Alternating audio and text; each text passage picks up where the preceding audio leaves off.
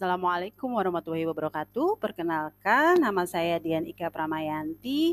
Uh, saya adalah seorang dosen, juga saya juga seorang uh, penulis, editor, tapi sekarang sudah merambah juga ke writerpreneur, uh, writer coach gitu ya. Uh, sudah banyak buku-buku saya, ada 35 judul buku yang sudah saya tulis dan sudah saya edit ya yang saya edit itu biasanya saya dampingi. Jadi saya sebagai coachingnya gitu ya. Semuanya sudah beri ISBN selain itu saya juga adalah talent mapping praktisioner yaitu memetakan bakat atau potensi seseorang agar dia bisa beraktivitas dengan uh, sesuai dengan fitrahnya gitu. Saat ini saya sedang kuliah S3 juga ada di uh, A University Malaysia mengambil jurusan uh, administrasi bisnis atau manajemen bisnis gitu ya materi yang pertama saat ini uh, saya ingin menceritakan tentang bagaimana sih harusnya kita uh, merasa bahwa menulis itu sesuatu yang menjadi kebutuhan kita, menjadi sebuah kalau nggak nulis rasanya saya kok jadi uh, ada yang hilang dalam hidup saya gitu ya karena manfaat menulis itu banyak sekali gitu ya ini saya ambil dari quotes-quotes dari penulis dan ulama besar seperti Imam Ali Ghazali juga. Kalau kamu bukan anak raja uh, atau bukan uh, ulama besar, maka jadilah penulis gitu. Itu yang memotivasi saya juga. Kemudian Stephen King uh, menulis adalah mencipta dalam sebuah penciptaan seseorang itu mengerahkan tidak hanya uh, semua pengetahuan atau daya dan kemampuannya saja, tetapi dia seluruh jiwa raga yang ada dalam hidupnya. Ini luar biasa sekali ya. Dalam menulis memang iya, semua otak, semua tangan, apa pun itu bekerja semuanya dan mengerahkan jiwa raga kita. Pramudia Anantatur juga uh, menceritakan atau uh, membuat coach uh, orang boleh pandai setinggi langit tetapi dia tidak akan berharga, dia tidak akan manusia yang menjadi orang yang bermanfaat kalau dia tidak menulis. Semuanya akan hilang begitu dan juga J.K. Rowling mulailah menulis dengan hal-hal yang kamu ketahui atau yang kamu rasakan itu akan uh, benar-benar menjadi sesuatu hal yang mudah untuk menulis. Kemudian juga ini uh, Ali bin Abi Thalib juga uh, ikatlah ilmu dengan menuliskannya. Jadi kalau kita punya ilmu banyak tidak dituliskan akan sangat sayang sekali gitu kan. Berarti ilmunya hanya untuk diri sendiri. Kalau kita menulis, ilmunya banyak bisa disebarkan ke siapa saja yang mau uh, mendapatkan ilmu dari kita.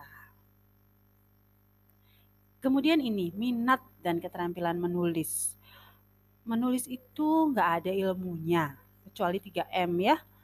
Menulis, menulis, dan menulis. Tetapi kalau kita mau menulis itu butuh latihan dan kemauan. Nah, latihan dan mau gitu ya.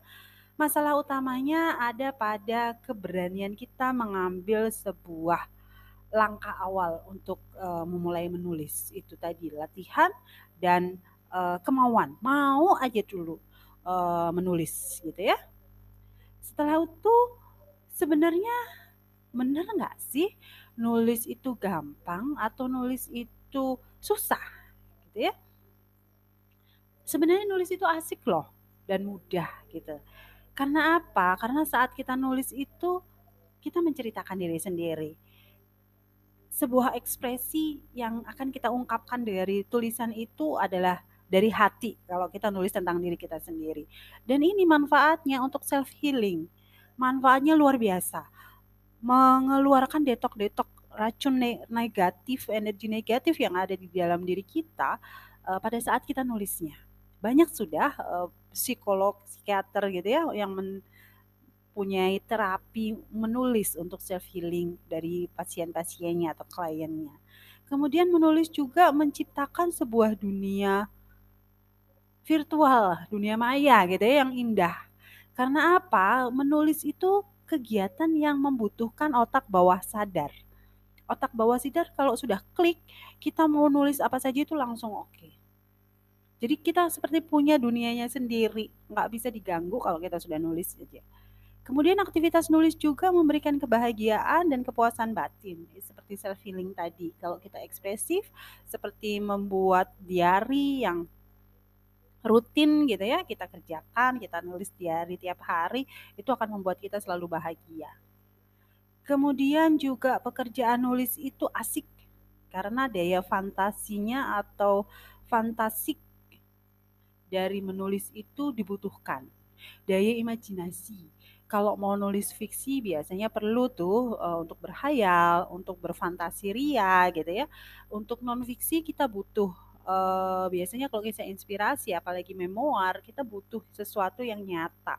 Tetapi kita perlu dong membayangkan, kita perlu dong berimajinasi gitu kan. Nah, kemudian juga dapat duit. Ini yang dicari pastinya kan.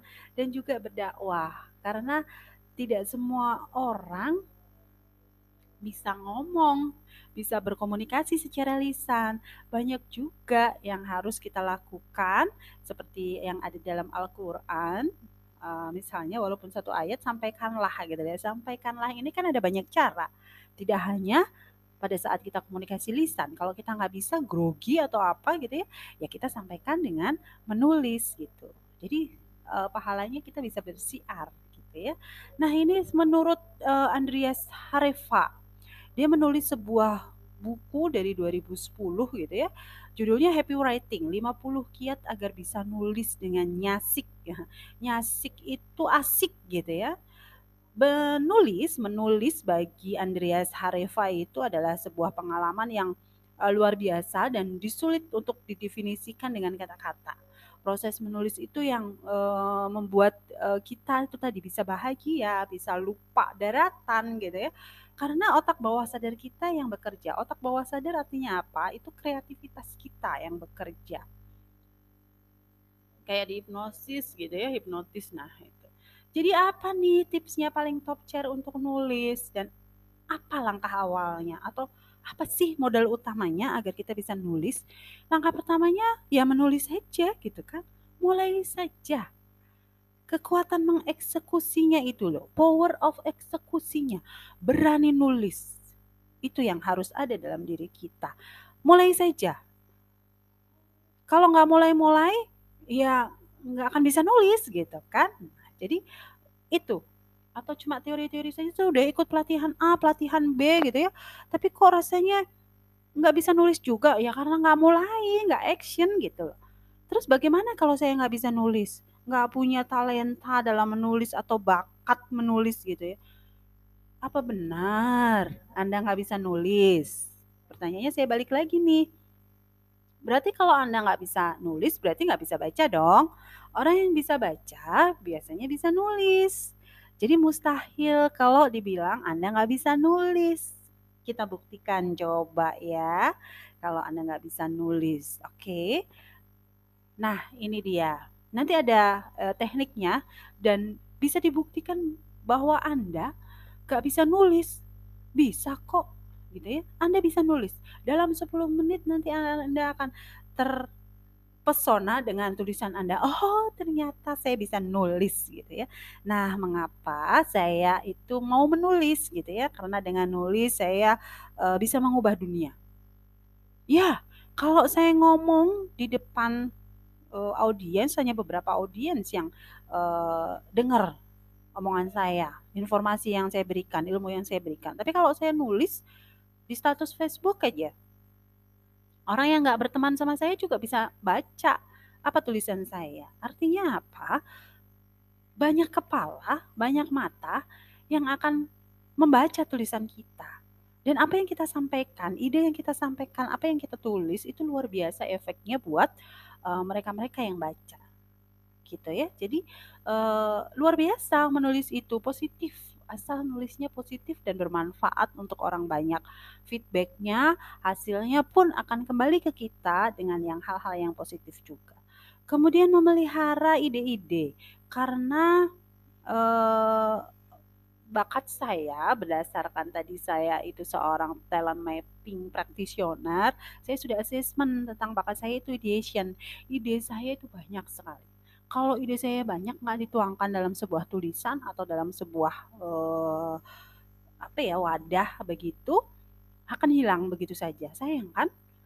Dan e, dengan menulis itu mengukur kinerja saya. Saya sebagai seorang dosen, dosen itu nggak nggak jauh beda, nggak jauh-jauh dari nulis.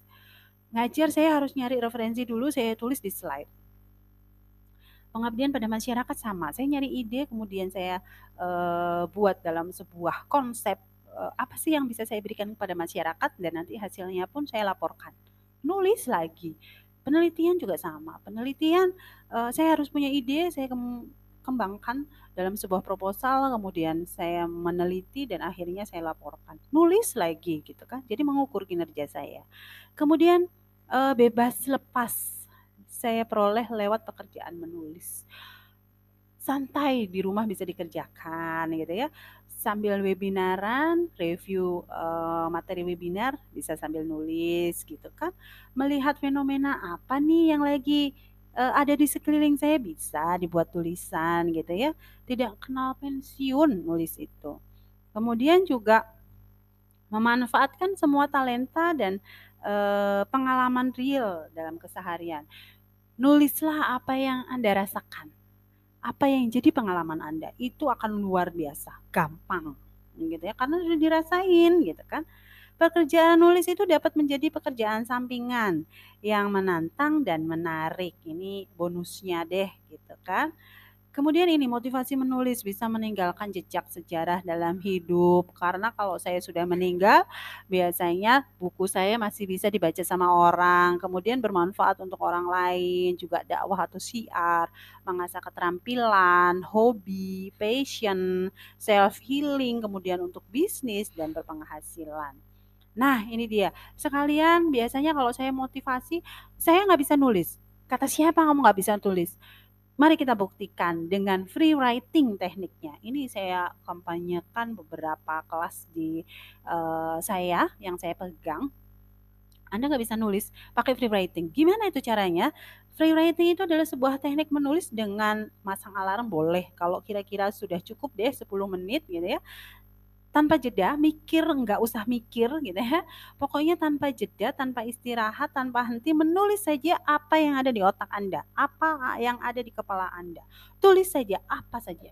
Bu, tapi bingung loh, saya nulisnya apa? Tulis saja, bingung mau nulis apa? Tulis saja selama 10 menit yang ada di otak. Uh, nanti Anda rasakan bahwa nanti Anda tercengang sendiri. Wah, ternyata saya bisa nulis 10 menit sudah dapat banyak ini ya. Tanpa jeda tanpa istirahat selama 10 menit. Buktikan bahwa Anda bisa menjadi seorang penulis. Nulis apa saja. Ini saya lakukan kalau saya lagi nggak mood. Writer block saya keluar. Mentok di tengah-tengah. Saya langsung nulis apa saja yang ada di otak saya selama 10 menit. Otak bawah sadar saya akan klik. Dan itu akan uh, on setelah 10 menit dan apa yang ada di otak saya yang akan saya tulis berdasarkan ide yang sudah saya buat outline-nya itu kebuka. Itu kuncinya, free writing gitu ya. Karena menulis itu pekerjaan kreatif dan kerjaan otak bawah sadar. Nah, ini merangsang otak bawah sadar free writing itu. Oke, nanti kita coba uh, free writing-nya dan ini uh, bener-bener deh oke luar biasa. Selanjutnya, apa yang perlu dilakukan kalau kita sudah uh, bisa menulis gitu ya. Bank ide, Anda harus punya bank ide. Saya punya notis kecil di mana-mana saya bawa dan itu selalu saya tulis kalau saya melihat membaca di lingkungan sekitar saya dalam kehidupan saya sehari-hari ada apa nih saya tulis di situ nanti kalau punya waktu saya kembangkan pengalaman sendiri atau pengalaman orang lain. Idenya. Boleh dari mana saja, boleh dari kehidupan kita sehari-hari, boleh dari pengalaman sendiri atau orang lain, peristiwa di sekeliling kita, perasaan kita boleh juga fenomena alam. Fenomena alam, fenomena politik pemerintahan kita saat ini gitu ya tapi nggak perlu langsung terjun Heh, gimana sih pemerintahan? Nggak usah ngeluh tulis aja opini anda ide anda seperti apa. Itu akan lebih cerdas dan bijak Oke, kalau saya sama mahasiswa saya untuk mengajarin dia membuat tugas akhir, gimana sih menemukan ide? Saya punya rumusnya, yaitu sukumu apa V? Sukai dulu. Sukai materinya, sukai ide-idenya. Anda suka ide apa? Nggak semuanya orang itu pengen ditulis gitu ya. Saya pengennya pendidikan, parenting, uh, kesehatan dan segala macam. Kelihatan geragas, geragas tahu nggak sih? Kelihatan serakah banget gitu kan. Jadi pilihlah salah satu yang emang gue banget gitu ya. Saya senang uh, karena saya bergerak di bidang pendidikan, jadi saya senang dengan hal-hal yang berbau pendidikan gitu. Termasuk juga di dalamnya pendidikan parenting gitu ya, pendidikan orang tua dan pendidikan anak. Saat ini saya banyak bergerak e, di bidang pendidikan digital, literasi digital gitu ya. Nah, itu pendidikan sangat luas sekali, tapi kita eh, pada waktu ini skop saya di literasi digital, pendidikan digital. Kemarin tahun-tahun kemarin skop saya di uh, penulisan uh, konvensional gitu ya. Nah, ini harus kita fokus satu bidang, tapi kita benar-benar bisa mendalaminya. Karena apa? Karena agar kita uh, bisa tahu nih kemampuan kita seperti apa gitu ya. Saya kalau disuruh nulis cerpen atau fiksi, oke, okay, bisa gitu ya.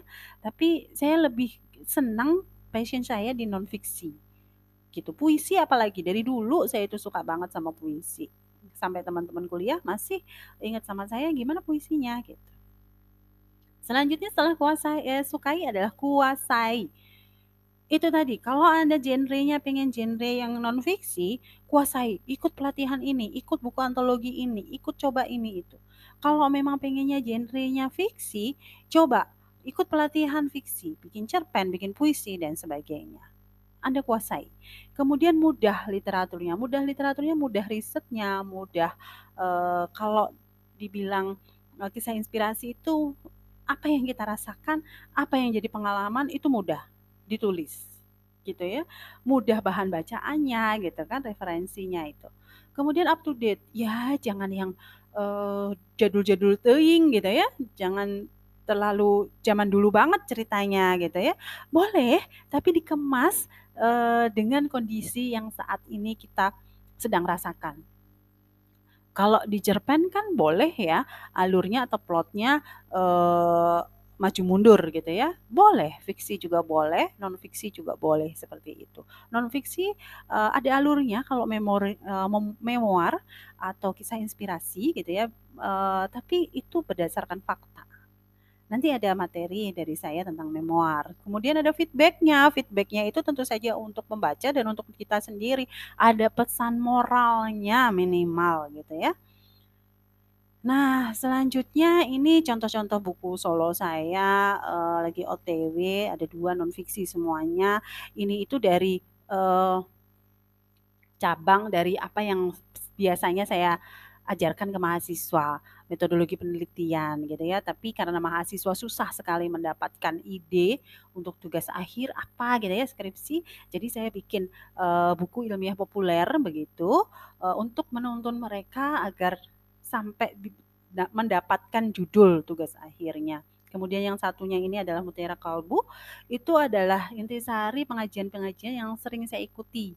Dan satu ustadz ya, dari satu ustadz saya suruh nyatet dan e, kayaknya seru ini ya walaupun saya nggak e, mahir di bidang agama, agama Islam terutama, tapi saya sering nih dengerin pengajian-pengajian Ustadz ini, gitu ya, Ustadz Dadi. Jadi di situ ada pengantarnya dari Ustadz Dadi. Jadi saya uh, minta izin sama beliau untuk menuliskan uh, apa yang sudah beliau sampaikan begitu. Uh, jadi idenya dari mana saja bisa. Ide saya, eh buku saya ada juga dari status Facebook sama mahasiswa ada, sama komunitas menulis ada. Jadi dari status Facebook bisa dibuat sebuah ide uh, menulis untuk jadi buku gitu ya. Kemudian ini closing statement dari saya, aktivitas menulis hanya memerlukan kemauan, bukan kemampuan saja, namun sangat diperlukan konsistensi dan komitmen untuk menulis dengan istiqomah. Jadi, uh, menulis itu butuhnya mau dan berani memulai. Karena ilmu menulis itu hanya 3M, menulis, menulis, dan menulis. Menulis itu nggak perlu adanya bakat nggak ada bakat. Kalau bakat jurnalis itu ada, kayak gitu ada. Tapi kalau menulis nggak ada. Kalau perannya ada, writer gitu ya ada gitu. Tapi kalau bakat tidak ada sekali lagi. Jadi menulis itu perlu kemauan dan berani untuk memulai menulisnya. Ini ada pantun terakhir dari saya, belanja online sangat disukai ibu-ibu. Lebih suka kalau harganya miring. Konsisten menulis untuk mengikat ilmu, dijamin bahagia karena bisa self healing. Terima kasih. Mohon maaf jika ada kekurangan dan salah kata. Dan sekali lagi, cerita saya semoga bermanfaat. Nanti kita bisa diskusi uh, di grup WA ya. Sekali lagi, mohon maaf. Terima kasih. Assalamualaikum warahmatullahi wabarakatuh.